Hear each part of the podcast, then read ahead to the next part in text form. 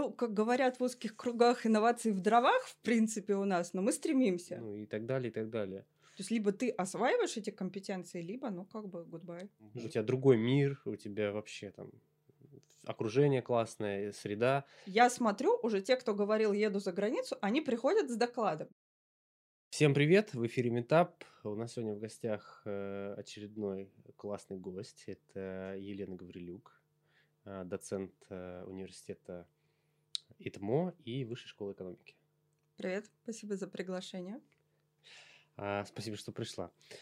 А, мы сегодня, ну, у нас каждый метап это какая-то тема. Сегодня поговорим про образование, потому что от образованности зависит развитие предпринимательства, зависит рабочие места. Ну и, в общем, это так или иначе связано с развитием, наверное, экономики и общества в целом и так далее.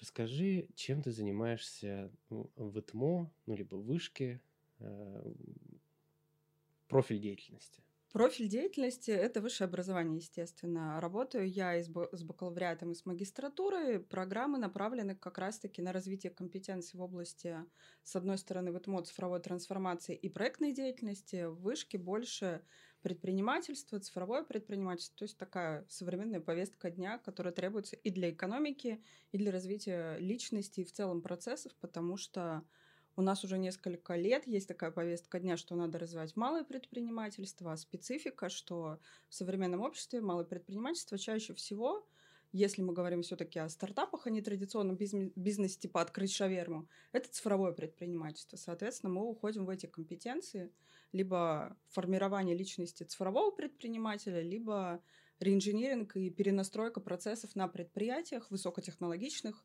либо перевод предприятий на рельсы высокотехнологичных, то есть перестройка процессов коренная. А как это вот выглядит? То есть э, ты разрабатываешь прям программы образовательные? Да, у нас есть образовательные программы, в том числе моя инициатива была несколько лет назад начать учить именно цифровой трансформации, когда это еще не было массовой повесткой. У нас уже был выпуск курса в этом году, и, соответственно, третий набор мы делали по этой специализации. То есть, в принципе, стараюсь, как руководитель образовательных программ и специализации, следить за повесткой общей зарубежной, российской, и пытаться разработать программы, запустить их еще до того, как это станет массовым хайпом, как произошло. Преду, то предугадать. Предугадать, ну, по сути, да, такой некий технологический форсайт, предвидение, чтобы мы формировали компетенции еще до того, как рынок сформирует на них запрос. Как вот этот реинжиниринг выглядит? То есть, ну вот, э, как выглядит тот специалист, которого вы готовите? Ну, не вы, я имею в виду, вы, типа, как институт. Мы как институт, окей. Ну, смотри, у нас есть предприятие, да, руководство принимает решение, инициирует э, переход на, не знаю, там, цифровую модель создания бизнеса, в том числе помимо традиционной. Нужны те, кто будет перенастраивать процессы, потому что если мы от традиционной модели переходим к цифровой или к инновационной, нам надо перестраивать процессы, нам надо менять оргструктуру. Возможно, надо менять само производство, линии перенастраивать. То есть мы готовим управленцев и таких хедлайнеров по определенным направлениям, в том числе там цифровой трансформации. Вот это вот цифровая, а, то есть вот есть традиционный подход, да, там угу. цифровой. Вот что такое цифровой подход? Это типа умение в Excel печатать? Я не знаю. Что, что такое цифровое? Это же цифровое мышление, это, ну, вот про это все. Ну, да, в целом про это все. У нас есть несколько этапов оцифровки бизнеса, да, у нас есть традиционная модель, цифровой бизнес, когда мы просто оцифровываем, как ты говоришь, некоторые процессы. А есть цифровая трансформация, когда мы эти процессы коренным образом перенастраиваем, создаем новые источники, по сути, создания стоимости, когда мы начинаем зарабатывать на а, например, цифровом контенте. То есть уходим, например, в консалтинг. Не просто оцифровали, заставили там сотрудников в Excel работать, установили там, не знаю, Google календарь какой-нибудь, перевели туда, заставили вбивать. То есть перенастройка вообще основных процессов всех. А, то есть э, это в том числе про как это, повышение стоимости услуги за счет того, что она вот типа уникализируется как-то и... Ну да, услуги могут э, в современной экономике, в принципе, кастомизироваться. То есть э, быть уникальными, не только услуги, на самом деле, но и товары могут быть уникальными под твои запросы как потребителя. То есть решил ты, например, там кроссовки заказать, не хочешь э, ходить в типичных, как у всех заказываешь, например, Nike очень давно запустил эту идею, не знаю, не следила, насколько это масштабируется, конструкторы под твои есть такая, запросы, да. да. То есть ты выбираешь там сочетание цветов, какой-то платформы, какие-нибудь там нашивки, надписи. То есть кастомизация услуг, в принципе, и э, продуктов под твои определенные запросы как потребителя. А насколько у нас вообще общество и предприниматели готовы вот к этим, к инновациям? К инновациям? Ну, как говорят в узких кругах, инновации в дровах, в принципе, у нас, но мы стремимся. В целом производители готовы предоставлять эти услуги, но надо понимать, что услуги, когда происходит кастомизация, они будут дороже для потребителя, пока не возникнет такого эффекта большого масштаба производства. Соответственно, это приводит к удорожанию, но потребители как говорит аналитика, в принципе, они готовы к тому, чтобы под них кастомизировали, под них э, работали определенные производства и удовлетворялись их потребности, потому что, ну, если мы говорим о зумерах уже, о современном поколении, это немножко другой тип мышления, они хотят выделяться, они не хотят быть как все, и, соответственно, возникает, с одной стороны, потребность быть уникальными, а с другой стороны ответ на эту потребность. Ну, может быть, и обратная сторона, Ну, с когда... третьей стороны у нас 50% страны э, типа 50 плюс. И это Да. совсем другое поколение. Это другое поколение, я согласна, но у нас э, может быть массовое производство, а может быть уникальное кастомизированное под это поколение. Есть, э, был, у нас э, был спикер, который вот делает, шьет одежду для Мгм. военных. И вот там, притом он шьет типа точечно. То есть прям вот, прям вот есть подразделение из пяти человек, и он прям для каждого там какой кармашек, там туда-сюда нашить. И они, ну, вот это, тебе пример реальной это очень крутая да. штука. А, а много таких, а, ну, не знаю, к те- к тебе обращаются, ну или там к э, вузу обращаются какие-то люди, там, бизнесмены, которые говорят, блин, нас там не хватает э, ребят в штат нормальных, толковых. Вы же, что, в- ну, ИТМО вообще как бы передавиться в Ну, плане- вышка тоже на самом деле. Слушай, ну вот эта тема такой тонкий лед выстраивания взаимоотношений под реальные запросы. Мы с этим начали у себя работать. Например, один из последних кейсов у нас открывается при эм, правительстве Санкт-Петербурга комитет по цифровым трансформациям. Соответственно, туда ведущим аналитикам взяли э, магистрантку мою второго курса, и, соответственно, возник запрос на то, чтобы давайте еще кадры, мы не знаем, где их просто набирать. То есть есть такой некий информационный вакуум между вузами и работодателями. Запрос на современные кадры есть, но никто не знает, нет какого-то решения, где эти запросы, например, публиковать. Ну, то есть типично, да, у нас HeadHunter. на HeadHunter все. Но руководители программ, например, и вузов, ну, никто же не будет смотреть, у кого запрос на какие кадры, в принципе, на ХХ. То есть надо выстраивать такую систему взаимодействия, какую-то экосистему, где будет формироваться этот запрос и ответ на него. Пока это все на уровне личных связей, то есть кто-то обращается говорит, есть у вас толковые ребята. И так, в принципе, в любой сфере есть какие-то коннекты между вузами, конкретными людьми, даже там образовательными программами, руководителями и конкретными предприятиями. Ну и так и происходит. Системно эта работа не выстроена в целом. Потому что еще пока небольшой спрос. Слушай, ну спрос есть, на самом деле непонятно, как его выдавать тем, кто готовит кадры, и как, где коннектиться на эту тему. То есть нет такого решения, на- как какая-нибудь системная площадка для взаимодействия. Хотя, на мой взгляд, это было бы круто. А такое, ну, это же прям, прям беда, прям проблема. Я так по себе вспоминаю, что я там отучился в ВУЗе, пришел в аспирантуру, мне в аспирантуре говорят, это все не то вообще. Сейчас мы тебе вот тут отдельная литература, Мгм. отдельные библиотеки, там од- Отдельные стеллажи. вообще, да-да-да, все для аспирантов. Ну и вот эта вся история. То есть ка- зачем вот так вот? Это же бессмысленно, тем более я потратил на образование, так вот, ну, так, о, о наболевшем один, один- 10 лет в школе, Мгм. 5 в ВУЗе специалитет, потом аспирантура. Там, ну там тоже 5 лет у меня ушло. Ну так, типа, затянулось, короче. Ну, то есть полжизни, Ну, даже больше. ничего себе, 20 лет.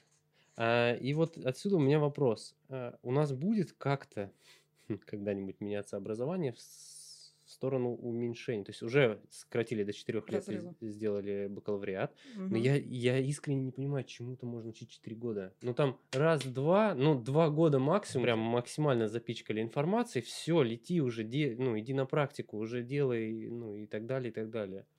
Слушай, ну тренды тут разные. И с одной стороны, хороший тренд это сокращение разрыва между работодателями и тем, чему мы учим, потому что есть такой массовый переход к компетентностной модели, когда у студентов в результате освоения определенных курсов должны сформироваться компетенции. То есть они не должны в целом узнать, что такое математика, они должны научиться считать какие-то определенные показатели.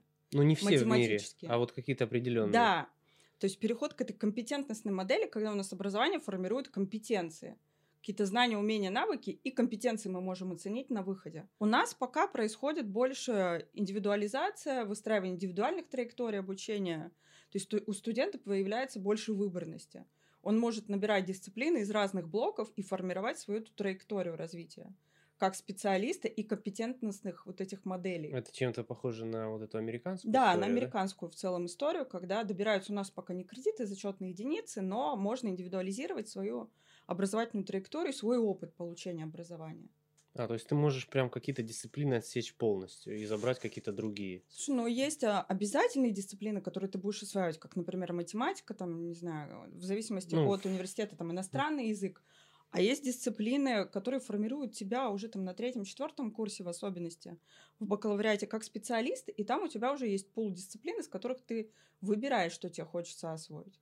Тем более есть сейчас блоки дисциплин, которые общие для университета, то есть ты можешь выбирать что-то вообще нетипичное для своей специализации, вписывать это в диплом. Поэтому сокращается, с одной стороны, разрыв между желаемым и действительным, а с другой стороны, если говорить о темпах, то подстраивание под биоритмы, как ты сказал. В целом, как ты считаешь, нужно ли учиться вот годами? Вот то, что сейчас вот это все э, ну, нужно ли или нет? Ну, я понимаю, что есть разные системы, но вот ну, такой ли... глубоко философский вопрос. Ну, понятно, что учиться нужно бесконечно. Это, кстати, такая самая главная... Ну, long life learning, да, концепцию никто не отменял. У нас сейчас компетенции меняются быстро, угу. и что-то добирать приходится в том числе и нам. Я постоянно, например, обучаюсь, езжу куда-то на конференции, на курсы, потому что понимаю, что где-то, например, просел или где-то что-то новое возникло. А сейчас и меняется хочется... вообще. Меняется, вот да. Общая повестка, среда, все очень интенсивно меняется, поэтому добирать сейчас выбор большой. Если мы говорим о том, чтобы добирать конкретные компетенции, пожалуйста, сейчас много и цифровых решений, платформы, там, те же онлайн какие-то курсы, университеты. Ответить однозначно, стоит ли учиться, ну, довольно сложно. У меня есть друзья, которые не получали высшее образование и зарабатывают порой больше, чем те, кто его получал годами. С другой стороны, есть обратные ситуации в зависимости от твоих запросов, что ты хочешь делать. Угу. То есть, куда ты хочешь идти, на мой взгляд, базовое образование необходимо всем, потому что оно формирует в том числе и личность в целом. Базовое образование имеешь в виду? Ну, бакалавриат. бакалавриат. То есть ты формируешься как личность, ты социализируешься, это более глубокая социализация, чем школа, в том числе профессиональная, ты общаешься со сверстниками, и, ну, на мой взгляд, базовое образование требуется. А вот дальше какая модель? Это может быть магистратура, это может быть модель, когда ты поработал, понял, в каком-то направлении будешь развиваться, и ты добираешь, например, какими-то конкретными скиллами, софтами, хардами, компетенциями, возможно, в онлайн-среде просто. Возможно, идешь вообще по другой специализации в магистратуру. Тут сейчас моделей добора вот этих компетенций, их огромное количество, и как выстраивать, наверное, в том числе и биоритмы, и специфика работы. То есть ты работаешь, например, в пятидневку, ты можешь ведь по вечерам там в онлайн-магистратуре обучаться, многие предоставляют эту возможность. Если не работаешь на постоянку, можешь сразу. Но все-таки... Да можно и дистанционно уже. Да, там... дистанционно сейчас выборность огромная. Правильно ли я понимаю, что в принципе образование стало максимально доступным, э, да. учитывая даже, что есть э, проект э, Open ADU российский, да где вообще там просто зашел, любые там лекции. Да, курс... огромное количество курсера, степик, Open, Вот в, э, вопрос, э, знаешь, какой? А оценочная вот эта система, есть вероятность, что она когда-то уйдет?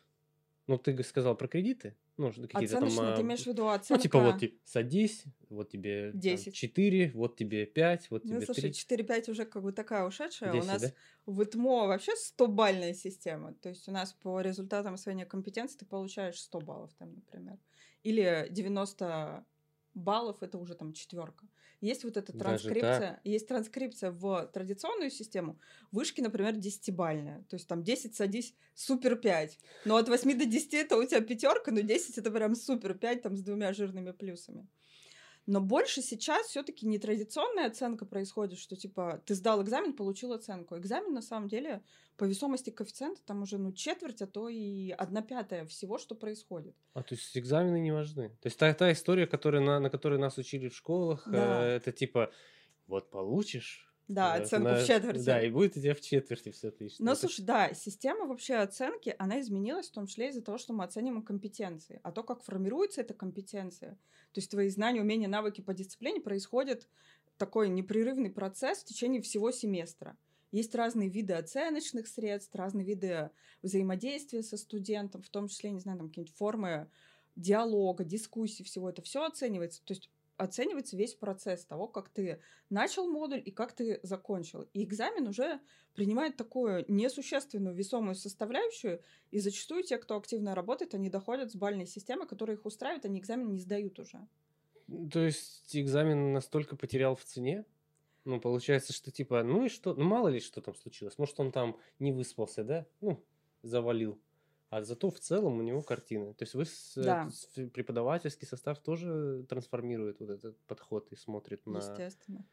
Ну и сами преподаватели перестраиваются под то, что надо оценивать то, как формируется компетенция. То есть мы, по сути, должны оценить то, с чем студент вошел на входе в модуль, например, в определенную дисциплину, и то, с чем он вышел. Но мы делаем это не в начале и в конце.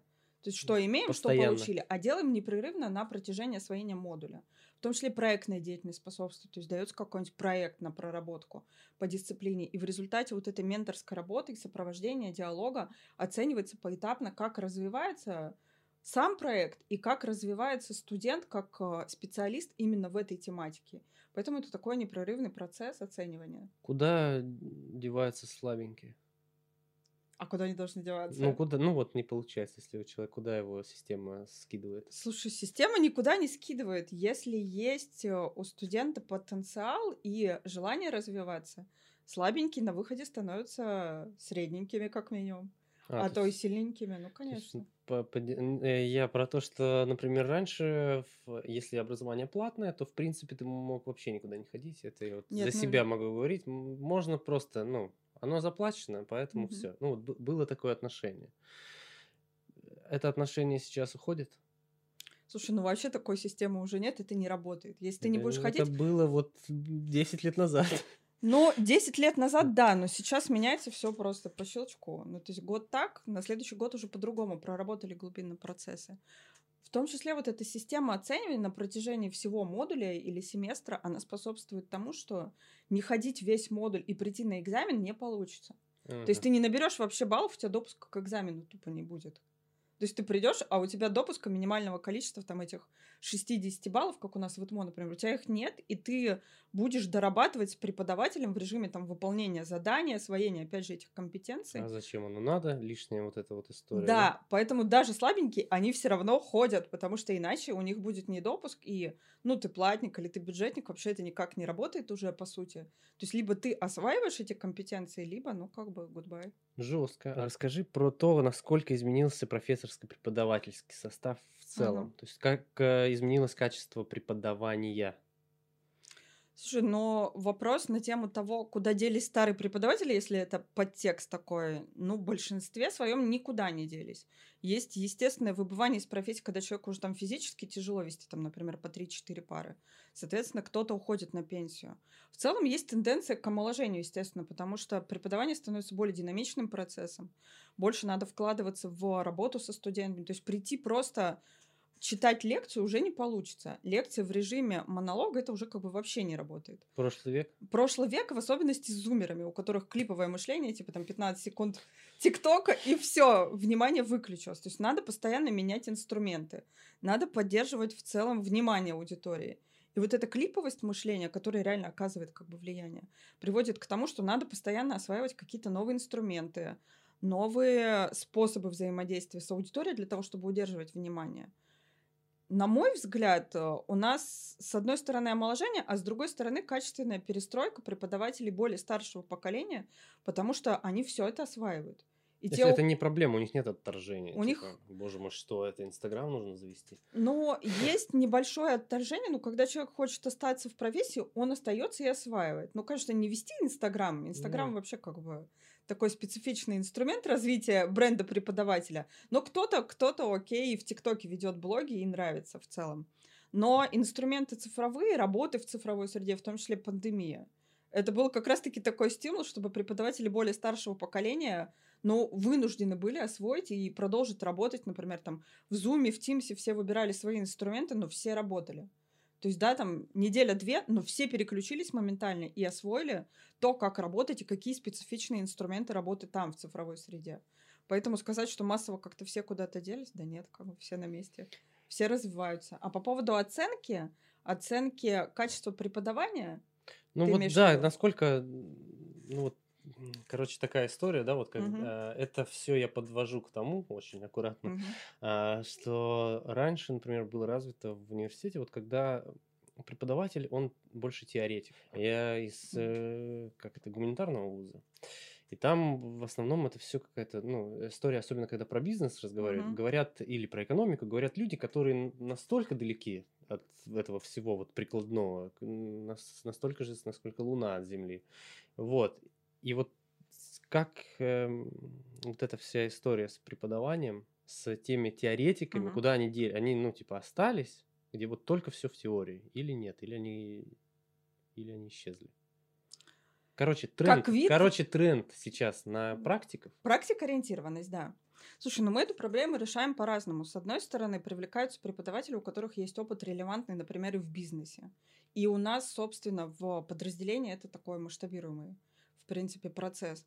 С другой стороны, можно совмещать процесс. То есть, как я выстраиваю иногда, лекционную часть ведет преподаватель, теоретик, как ты называешь, а практическую ведет кто-то практик, то есть э, представитель реального А ты бизнеса. можешь позвать даже, да? Ну, как я вот тебя позвал, типа, Ну, мне да. нужен чел из вот такого-то У меня, бизнеса. кстати, будет курс по цифровому маркетингу. Придешь? Да, да. Окей. Закрыли гештальт. Соответственно, зовем преподавателя практика, и он на практике дает какие-то кейсы для проработки, либо сво- своим опытом делится.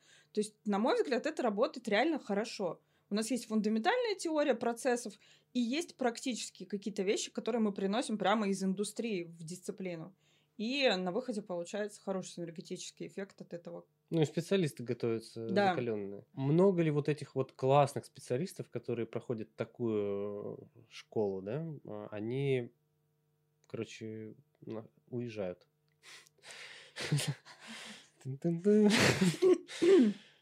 Ну, то есть ты такой, очень крутая подача, все здорово, все такое прям, у тебя другой мир, у тебя вообще там окружение классное, среда, ты в ней развился и такой думаешь, блин, и куда дальше? Вот, человек, специалист закончился. Ну, не закончился, а со- совершился. Вот, есть такой Сформировался. сформированный Да. человек. Вот этот юнит, он куда? Он Ты сюда? говоришь больше про студентов или про преподавателей? Или вообще про всех? Ну, давай про студентов сначала. Слушай, ну про студентов тут такая двоякая ситуация. С одной стороны, когда мы заканчиваем обучение в бакалавриате, мы спрашиваем, планируете в магистратуру? Просто интересно оценить, например, лояльность к вузу. Типа, вы планируете в магистратуру к нам, либо в какой-то другой вуз, например, либо вы планируете за границу. Если оценить, я в том году пробовала эту корреляцию провести. В начале э, четвертого курса бакалавриата три четверти говорят, да, да, мы хотим за границу, мы уезжаем, там все круто, окей. Я говорю, ну, найдите реальные программы, на которые вы хотите поступать, сопоставьте там с российским опытом, посмотрите, чем отличается. На выходе с четвертого курса, даже в промежуточном таком этапе, где-то зимой у нас там есть конкурс, по которым можно, например, поступить без экзаменов. Я начинаю смотреть, они должны там Творческое выступить. задание. Ну такое да, с какое-то? докладом выступить, рассказать. Э, Как раз это такая промежуточная точка, где-то там февраль-март. Я смотрю, уже те, кто говорил, еду за границу, они приходят с докладом. Думаю, ну окей, интересно на самом деле, что будет дальше. Типа они страхуются, чтобы поступить и тут, либо они реально собираются поступить, у них изменились планы. Выступают с докладом, у них есть понимание того, что они уже зачислены, все, они поступают без экзамена. Причем в первом приоритете. Конец учебного года, там июнь-июль, защитили дипломы, начинаются вступительные экзамены. Я в том году смотрю, и порядка, ну, там, 75-80% тех, кто говорил, едем за границу, там жить хорошо, они приходят, задают экзамены. Ну, в магистратуру уже. В магистратуру. Я думаю, ну окей, возможно, снова страхуются, но на самом деле куда-то уедут. И потом, когда начинаешь оценивать, по факту, ну да, какой-то небольшой процент уехал, но он намного меньше, чем запрос того, чтобы реально уехать. И вот тут мне интересно, что произошло Вот за этот год. Я пытаюсь в этом году тоже сопоставить. У меня есть там бакалавры на руководстве, причем с хорошей такой специализацией, как раз-таки по управлению технологическими инновациями. Те, кто может потом менять процессы эти. Я их опять начинаю спрашивать, говорю, ребят, какие планы на магистратуру? Большинство говорит, все, уезжаю, уезжаю, либо вообще не пойду. Те, кто вообще не пойду, потом тоже передумывают, естественно. И тут надо думать, корреляция какая. Либо пандемия повлияла и не смогли уехать, либо все-таки сопоставили и изменились планы. Сказать, что прям массово уезжают, ну, я не скажу. У нас довольно высокая лояльность бакалавров, например, к магистратуре. То есть они приходят, да, есть конкуренты близкие, там, прямые, тот же политех, КТМО, вышка, отчасти конкурирующие вузы между собой, то есть сильные вузы, которые развивают там научную и исследовательскую работу. Да, может быть текучка между кадрами. Например, ну не знаю, у меня в этом году в магистратуру пришло несколько человек из политеха. Им интересно пощупать, как в другом вузе. То есть мы тут бакалавриат закончили, а там мы посмотрим, что будет. Из вышки тоже пришли. Причем некоторые приходят и говорят, мы вас видели на экзамене в вышке, мы пришли, нам интересно с вами поработать. Некоторые говорят, нам интересно в более техническом вузе посмотреть какие-то другие аспекты. То есть текучка между вузами есть. Массовая текучесть кадров между тем, что закончили бакалавриат, крутые ребята прям уехали сразу – с айтишниками эта история, я думаю, продолжает работать, потому что условия, конечно, лучше. У нас все-таки управленческие специализации, сказать, что массово сразу уезжают, ну, нет такого уже. У нас, в принципе, довольно высокий уровень образования в России. Поэтому сказать, что массовый отток по причине того, что там лучше, скорее студенты хотят посмотреть, как в целом в стране. И побыть в среде. Да, попробовать там потусить, в том числе. Потому что порой я смотрю, студенты выбирают, я говорю, у меня был студент, я говорю, почему ты выбрал Таиланд? Он говорит, да в смысле? Типа, ну, говорит, типа купаться заодно буду. Чего я там и поучусь, и покупаюсь. Кто-то выбирает определенные программы, которые известны, которые являются там хедлайнерами. То есть, например, я хочу поехать поучиться цифровой трансформации там куда-нибудь в MIT.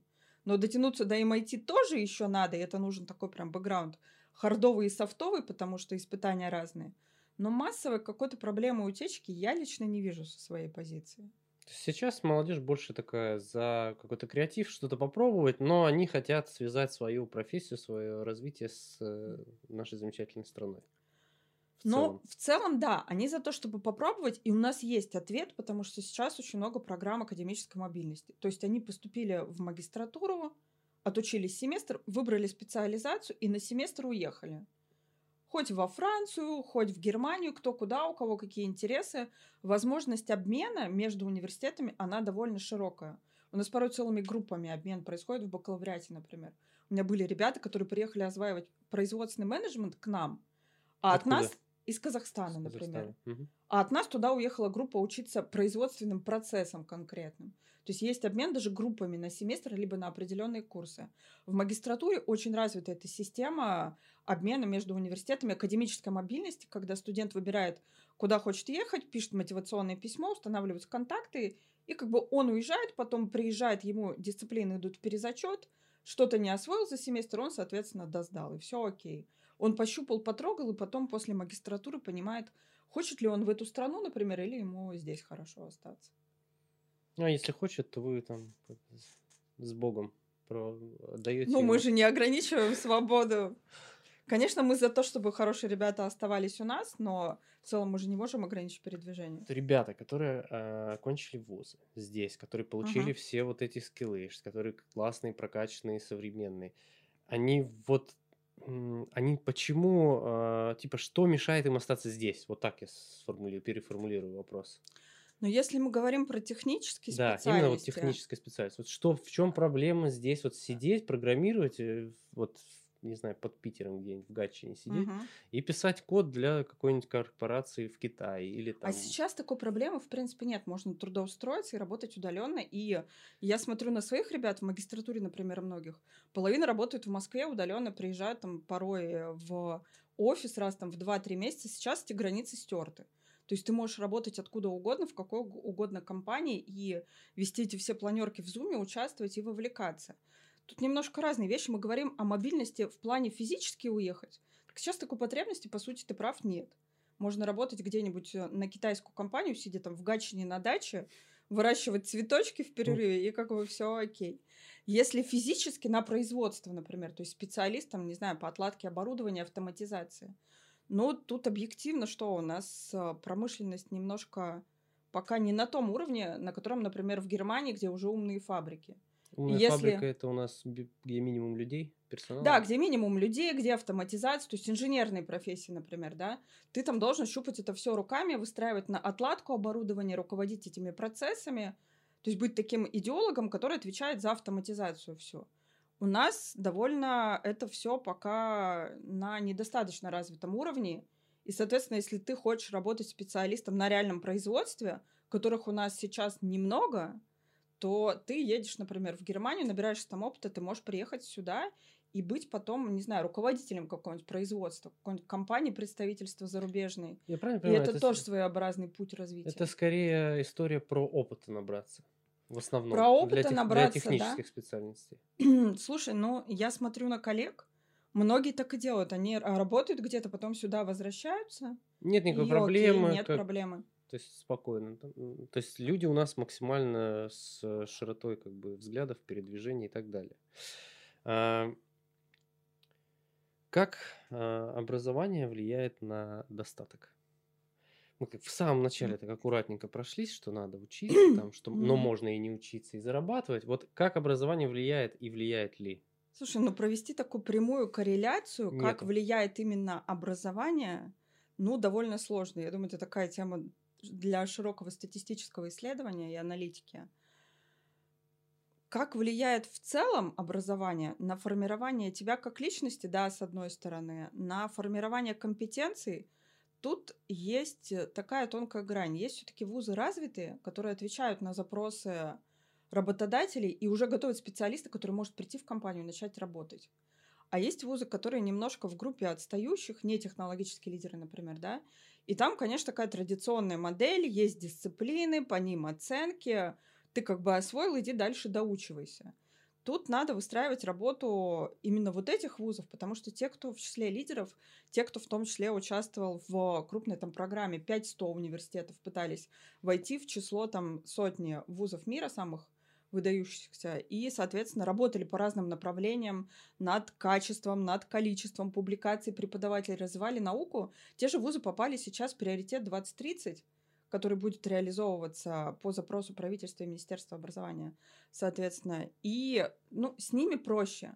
А с отстающими, конечно, надо работать в контексте того, как подтягивать под требования работодателей, под запросы и работать для достижения этого синергетического эффекта, чтобы мы выпускали специалистов с востребованными компетенциями, а не просто по часто устаревшим профессиям, которых уже, в принципе, нет. Вот, э, кстати говоря, вот как ты относишься к истории с укрупнением вузов? А. В регионах такая штука происходит, когда, допустим, есть несколько разных вузов, потом объединяют в рамках одного и так далее. И- короче, я типа нормально к этому отношусь, и я понимаю, зачем это делается, но я могу заблуждаться. Э, Вот а, зачем а, все стремятся? Вот обязательно тебе нужен бакалавриат. Может, он не нужен. Почему все вот туда как будто бы есть какое-то стремление э, и какая-то вера из какого-то прошлого, что если ты там получил корочку, то вот с бумажкой ты вот уже не, бу- не букашка. А человек? Да, что-то все. Вот. Слушай, ну, объективно... Оно же уже не работает вообще. То есть я, да, я, я как работодатель, никогда не А смотрю. на что ты смотришь? Я смотрю кейсы. Кейсы. То есть ты смотришь портфолио и Портфолио. конкретные харды софты. Ну и типа нравится человек, не нравится. Ну там базово, да, там вот мы встретились, все, так Мгм. смотрю внешних, так хорошо, там не очень хорошо, ну там типа окей. Э, Как разговаривает, что делает, э, как реагирует там на задачи. Ну вот какие-то такие э, базовые вещи. То есть мне вообще все равно какой у него диплом. Или есть он, нету. Я вообще. А, а сейчас последние у меня сотрудники, они вообще, я их даже не видел. Вживую никогда. Ну, собеседовал удаленно. Ну, там, да, там по, в телеге там списались такого Мгм. плана. Там, привет, привет. Там. Делаешь, та- Пока-пока. делаешь такую штуку? Он такой, да, делаю. Там. Мгм. Знаю такие-то языки, там, могу это. Все. А образование у них было? А мне какая разница? Ну, то есть Моя позиция, мне вообще все равно. Мне главное, чтобы он И тут выполнял мой смотри, функционал. Да, ты оцениваешь, по сути, компетенции, которые сформировались. Вопрос, с одной стороны, мотивации часто, когда ребенок закончил школу, являются родители. Ну и я видела кейсы, например, сидя на приемке, когда какие-то промо-дни проходят, там программ специализаций, что ЕГЭ привело к тому, что зачастую вообще родители приходят, поступают. То есть родители приносят ЕГЭ, ходят, выбирают такие, на какую программу отдать ребенка. И часто выбора вообще нет. То есть авторитарность родителей, она довольно высокая до сих пор. С другой стороны, есть активные ребята, которые ходят, сами щупают, говорят, можно пообщаться с преподавателями, связываются в течение года, говорят, вот у вас учебный план на сайте. Сейчас же открытая образовательная среда, можно посмотреть все дисциплины, которым тебя научат. Они говорят, ну, типа, можно с вами поговорить как с руководителем программы? Объясните, что я на выходе в результате буду иметь. То есть я выучу эти дисциплины, есть активные ребята, которые Такие конкретные вопросы прям Да, задают. конкретно, говорит, мы посмотрели там учебный план. Я раньше вообще не могла представить себе, что школьник идет там учебный план на сайте гуглит, что-то смотрит. Типа, что я смогу выбрать здесь, здесь, что я получу, кто будет вести. Ну, то есть довольно интересующийся.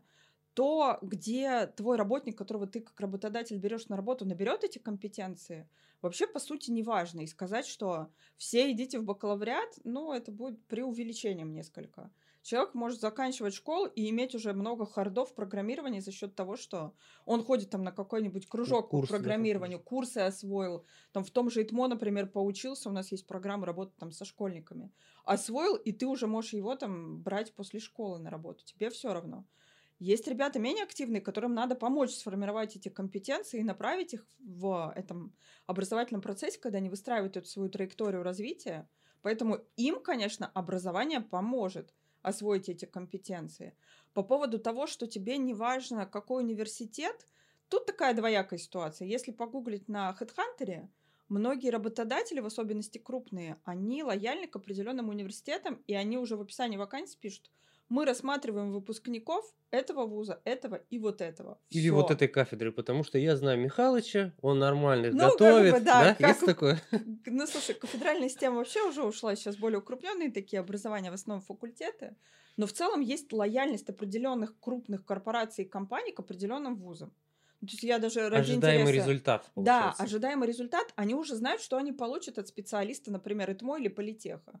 У них есть релевантный опыт работы с выпускниками этих вузов, и они считают, что им приемлемы вот эти вузы.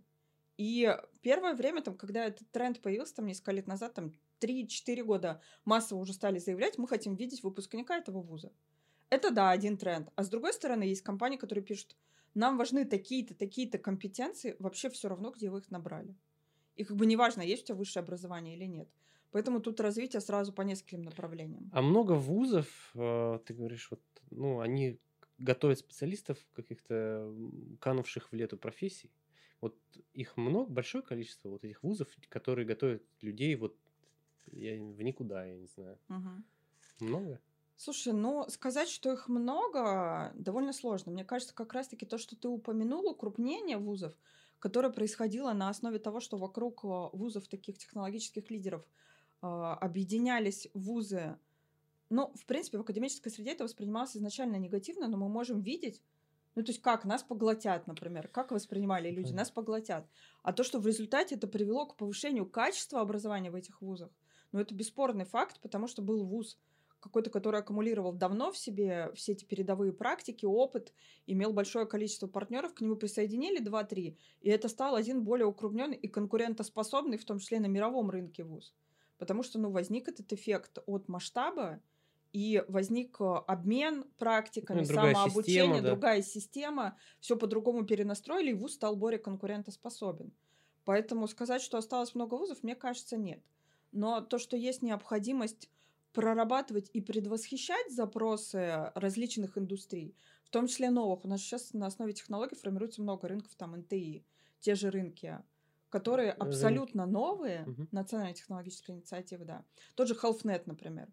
Но абсолютно новый рынок, в котором и телемедицина, и различные технологии, которые помогают и традиционным процессам, там роботы, оперирующие все, и как определенный класс огромный, который надо развивать, телемедицина. И люди, как говорят а, корпораты, например, тот же Сбербанк, они же запустили Сберздоровье, они говорят, люди хорошо реагируют. Я Да. пару раз пользовался сам. Ну, Мгм. не этим сервисом, чуть другим, желтеньким. Ну, без разницы, любой Короче, ты, да, ты, блин, платишь там, ну, не очень дорого, ты получаешь там, типа, у меня вот это, вот это. Мгм. Ну, зачем тебе перенагружать систему здравоохранения, Да. если, ну, вот реально ничего там супер страшного не произошло. Даже если что-то страшное произошло, что невероятно, то тебе посоветуют. Я, мы, я даже тест, я же журналист, я делал тест. Я спрашивал, что это? Мгм. Они говорят, ну, вот это, вот это там, туда-сюда, 10 минут. Идешь потом в поликлинику, сидишь там полтора часа, С бабушками. все то же самое. И тебе говорят, ну там вот это, вот это, Мгм. вот такие таблетки. Я говорю, блин, ну туда Да. или вот сюда? Ну, конечно, сюда. Ну, вот э- это прикольно. И, и получается, что сейчас все образование идет в диджитал. Но не сказать, что все образование идет в диджитал. Тут стратегия вуза может быть разная. Пандемия, в принципе, способствовала тому, чтобы ушли в диджитал, потому что, ну, безысходность была. Куда? В- Это в хорошо, что тех- это пандемии. во- пандемия была вовремя. Так сказать, А, к месту, потому что технологии уже Да, все есть. пандемия была к месту, и она стимулировала, чтобы это сделали быстро. То есть перенастроили процессы, потому что в том числе, я не знаю, но мы столкнулись с тем, что надо перестраивать информационные системы все, чтобы, например, те же комнаты в Зуме по щелчку можно было резервировать, то есть это все автоматизировать и как-то это все втаскивать в корпоративную информационную систему. И это явилось таким мощным толчком, и когда пандемия, ну, мы же не можем сказать, что она объективно закончилась, когда был такой небольшой спад в росте заболеваемости, многие вузы вышли в оффлайн, а кто-то выбрал стратегию гибридного обучения, то есть часть процессов мы выносим в оффлайн, часть мы оставляем в онлайне, кто-то остался просто полностью в онлайне и говорит, нам так окей, мы оценили качество образовательного процесса, потому что если изначально у многих это строилось по колхозному, типа мы зайдем, проверим, ведет ли преподаватель пару, и сформировали целый там пул людей, которые ходят, проверяют, идет пара или не идет пара. Так, Потом поняли, что в принципе нет Типа, такой необходимости. Люди добросовестно или да, люди это- работают свою работу, как бы ничего не надо. Потом стали пытаться разработать инструменты оценки качества. То есть снизилось качество по сравнению с оффлайн или повысилось качество. Я могу сказать, что меня первое время триггернуло, что посещаемость выше стала в онлайне. То есть люди, которые, например, в магистратуре сидят на работе, они спокойно подключаются, слушают лекцию, участвуют даже в диалоге, и людей стало ходить больше, потому что, ну, реально много ребят, которые идут с, имея уже место работы, с определенным опытом, им это стало удобнее, стали говорить, да, окей. Ну, как бы нам это вообще заходит, давайте делать вообще онлайн все. Нам хорошо. А как ты относишься к школьному образованию и к ЕГЭ? Такой тонкий лед.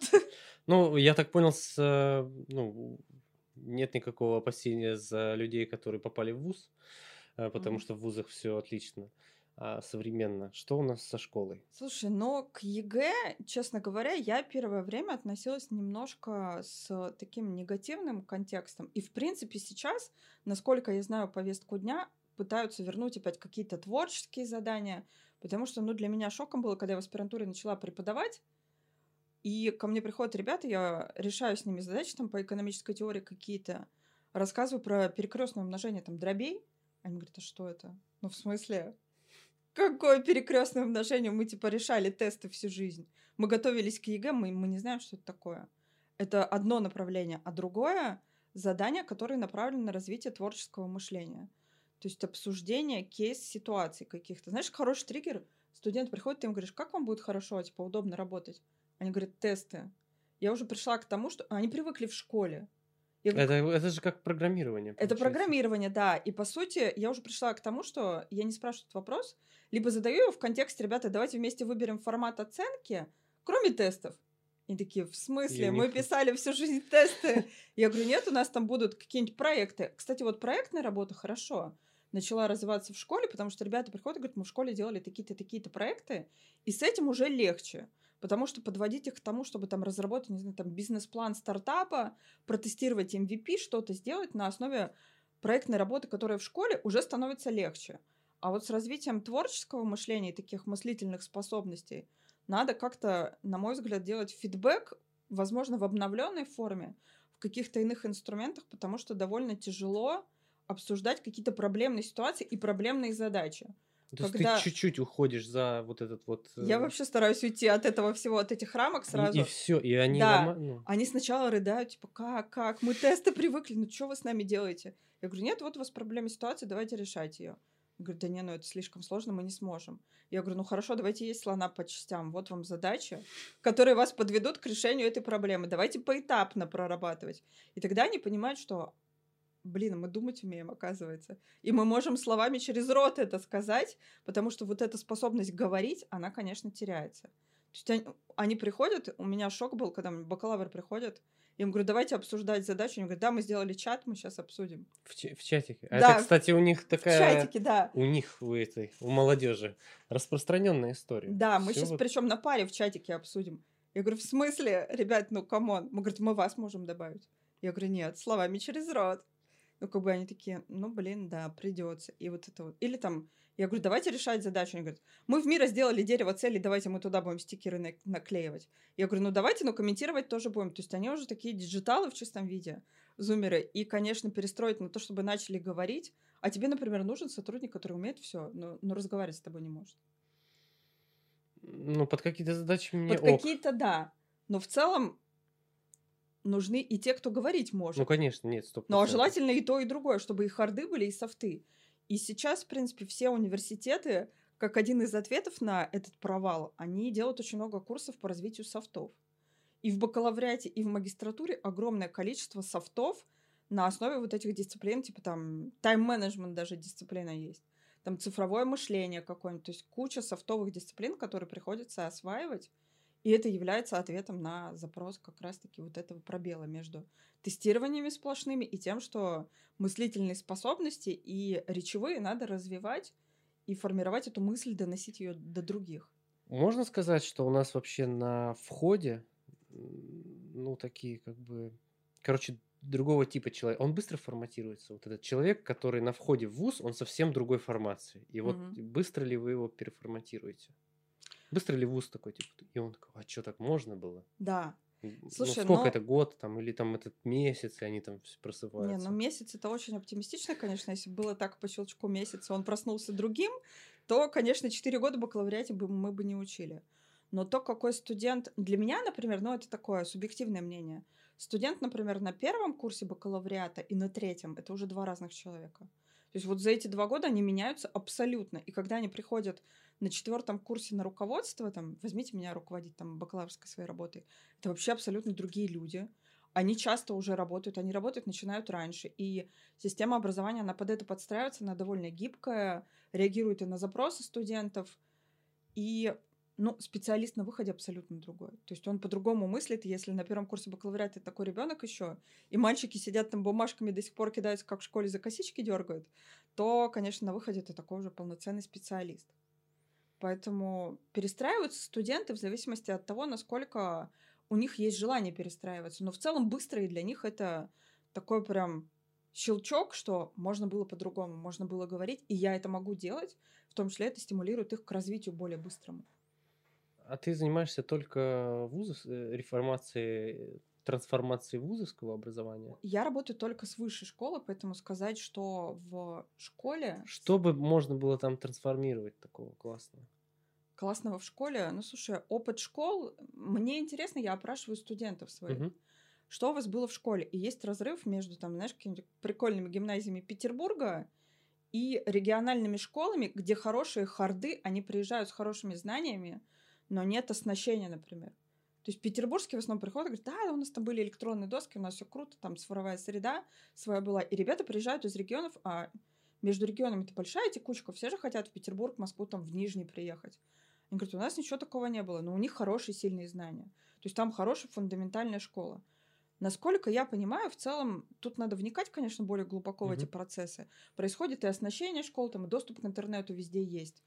Но, на мой взгляд, надо перестраивать мышление преподавателей школы к тому, чтобы они работали и с мыслительными способностями развивали, и с речевыми навыками, и с проектной деятельностью. Потому что, например, в Петербурге, в Москве там проекты, инновационные проекты, это в школах все уже работает активно, и ребята это знают. Они приходят и говорят, у нас портфолио проектов есть школьных. То есть мы там выступали, мы что-то делали, топили за экологию, у нас там какие-то зеленые проекты есть, мы можем дальше продолжить развивать, прорабатывать, а в регионах не везде вообще это до сих пор трансформируется, и начинать надо, конечно, с преподавателей, чтобы они перестроили мышление и начали работать учителя в школе по-другому. А кто готовит к школе учителей? Педагогический Ну, вуз? Герц, вузы. Герцена, типа такого плана. Ну, больше, да, ну, Герцен, региональный педагогический вуз, педагогических вузов-то много у нас в России. А вот система образования в, педагогических вузах как-то меняется, оцифровывается? Ну, то есть самих преп- преподавателей, когда преподаватели готовят Мгм. преподавателей, клонируют свои знания, там как-то есть какие-то подвижки? Слушай, я не работаю с педагогическими вузами, я не могу сказать, но в целом Если у нас меняются преподаватели, я по своему вузу скажу, у меня сейчас есть аспирантка. И мы тут с нашим общим знакомым заспорили на тему того, он говорит, надо аспирантов отправлять в другие вузы, она сейчас будет твоим клоном. То есть она перенимает твои практики, все, и она говорит, будет вторая ты, только помладше. Я думаю, то же самое и в педагогических вузах. Все зависит от наставника, того, кто обучает, кто руководит этой программой, что доносится до преподавателей программы. Потому что, ну, по факту есть же там какие-то летучки тоже, что-то. Когда ты транслируешь преподавателям программы, что мы хотим получить на выходе. И раз у нас перестраивается, омолаживается профессорско-преподавательский состав в целом в академической среде, то, я думаю, перестраиваются и формы взаимодействия, и формы подготовки кадров. Насколько эффективно? Ну, надо смотреть по тому, насколько востребованы кадры. Но у меня есть коллеги, у нас сейчас есть там всякие программы поддержки преподавателей, в том числе в ВУЗе, когда у нас есть методологи образовательных программ, методологи там образовательного дизайна, когда нас учат инструментам, как эффективно перестраивать. Образовательный дизайн. Образовательный дизайн — это такое развивающееся направление, как выстроить эту образовательную среду и образовательную канву для того, чтобы программа была, с одной стороны, актуальной, с другой стороны, интересный и востребованный. А у вас все ложится в, в ГОС? Вот этот вот? Или вы можете позволить себе как бы вне рамки? У нас не ложится во ВГОС, у нас собственный образовательный стандарт, mm-hmm. в ИТМО, например, и мы должны, с одной стороны, соответствовать ГОСу, с другой стороны, мы перестраиваем все под то, как нам удобно.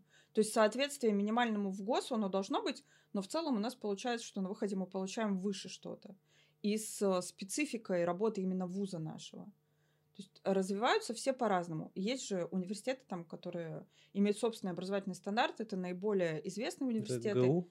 Да, они имеют право перестраивать и форматировать под себя. И в том числе это хорошие практики, которые можно масштабировать в других вузах. Можно ими делиться и развивать вузы за счет как раз-таки этих передовых практик, которые уже опробированы.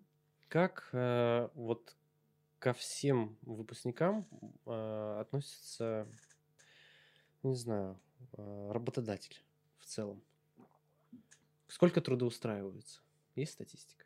Слушай, статистика есть, я не смотрела. У нас проводится работа по опросу и работу со студентами по разным направлениям, в том числе трудоустроились ли по специальности, чего там хватало, не хватало, когда вы уже начали работать с работодателем.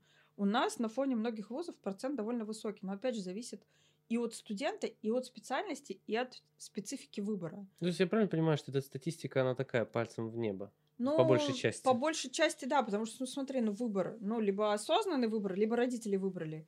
И тогда студент закончил, говорит родителям, вот корочка, я пошел работать в digital-маркетинг. Мне вообще это ваше производство как бы неинтересно, мне не надо. А большой процент вот такого подхода до сих пор? То есть мы же все про осознанность Э, и так далее. Осознанная осознанность, да, но это тренд, в принципе. Ну, ну все идет из семьи, в зависимости от того, насколько свободу дают в семье. Ну и дальше, понятно, с выбором. То есть кто-то настраивает, настаивает, говорит, типа, у нас вся семья врачей. Я буду врачом. Ты будешь врачом, у нас все врачи, и ты будешь врачом. Такой, блин, у нас я приходит... художник. Да, а он говорит, типа, я художник. Или у меня девочка была, подходит, говорит, я учусь на IT. Ну, как бы, вот можете мне посоветовать? У меня родители авторитарные, я на IT учусь, я как бы могу программировать, но я в душе-то преподаватель. Ну, типа, ну что мне с этим делать? Я говорю, ну поговори с семьей, это уже как бы на втором курсе, там, на третьем. И в итоге она потом мне писала письмо, говорит, спасибо, что вы мне посоветовали поговорить. Я в итоге с родителями обсудила, и она не потеряла харды при этом. Это прикольно было. Она говорит, я пошла в Герцена на преподавание информатики я буду прикольные практики, которые я освоила, харды, преподавать детям. Но я вот всегда чувствовала, что я учитель, но я даже боялась родителям сказать, потому что они авторитарные. Есть... А когда я им сказала, что я буду по своим же хардам учить детей, они сказали, ну как бы ладно, пробуй там. Она ушла в Герцена и говорит, спасибо, и в том числе мы будем транслировать практики. И она говорит, я потом вернусь, я хочу, чтобы мы как-то сотрудничали. Все, но это была не лично там моя студентка. Она просто спросила совета, такого больше не преподавательского даже, а человеческого. Она говорит, я боюсь говорить с родителями. А я считаю, что всегда надо разговаривать, и как-то в диалоге будет истина рождена. И она говорит, да, ну как бы все классно теперь. Такой классный совет, такой простой. Просто поговори. Да, поговори, да, словами просто. Какой совет ты можешь дать, эм, наверное, тем, кто хочет попасть в вышку и в ИТМО? Совет практический? Да, конечно.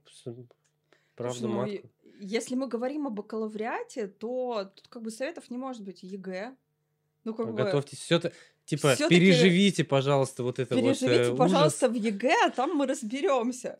Потому что, ну, тут объективные причины, какие поступления, только выбор и ЕГЭ. Ну, мы реально как бы оцениваем только по баллам ЕГЭ ранжирования конкурс.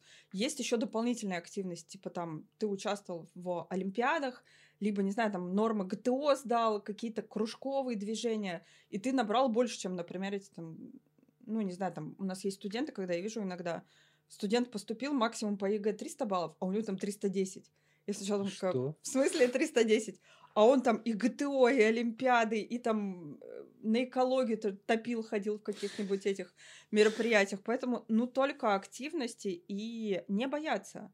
На самом деле есть такой тренд, когда студенты боятся, что мы не дотянемся до этих вузов.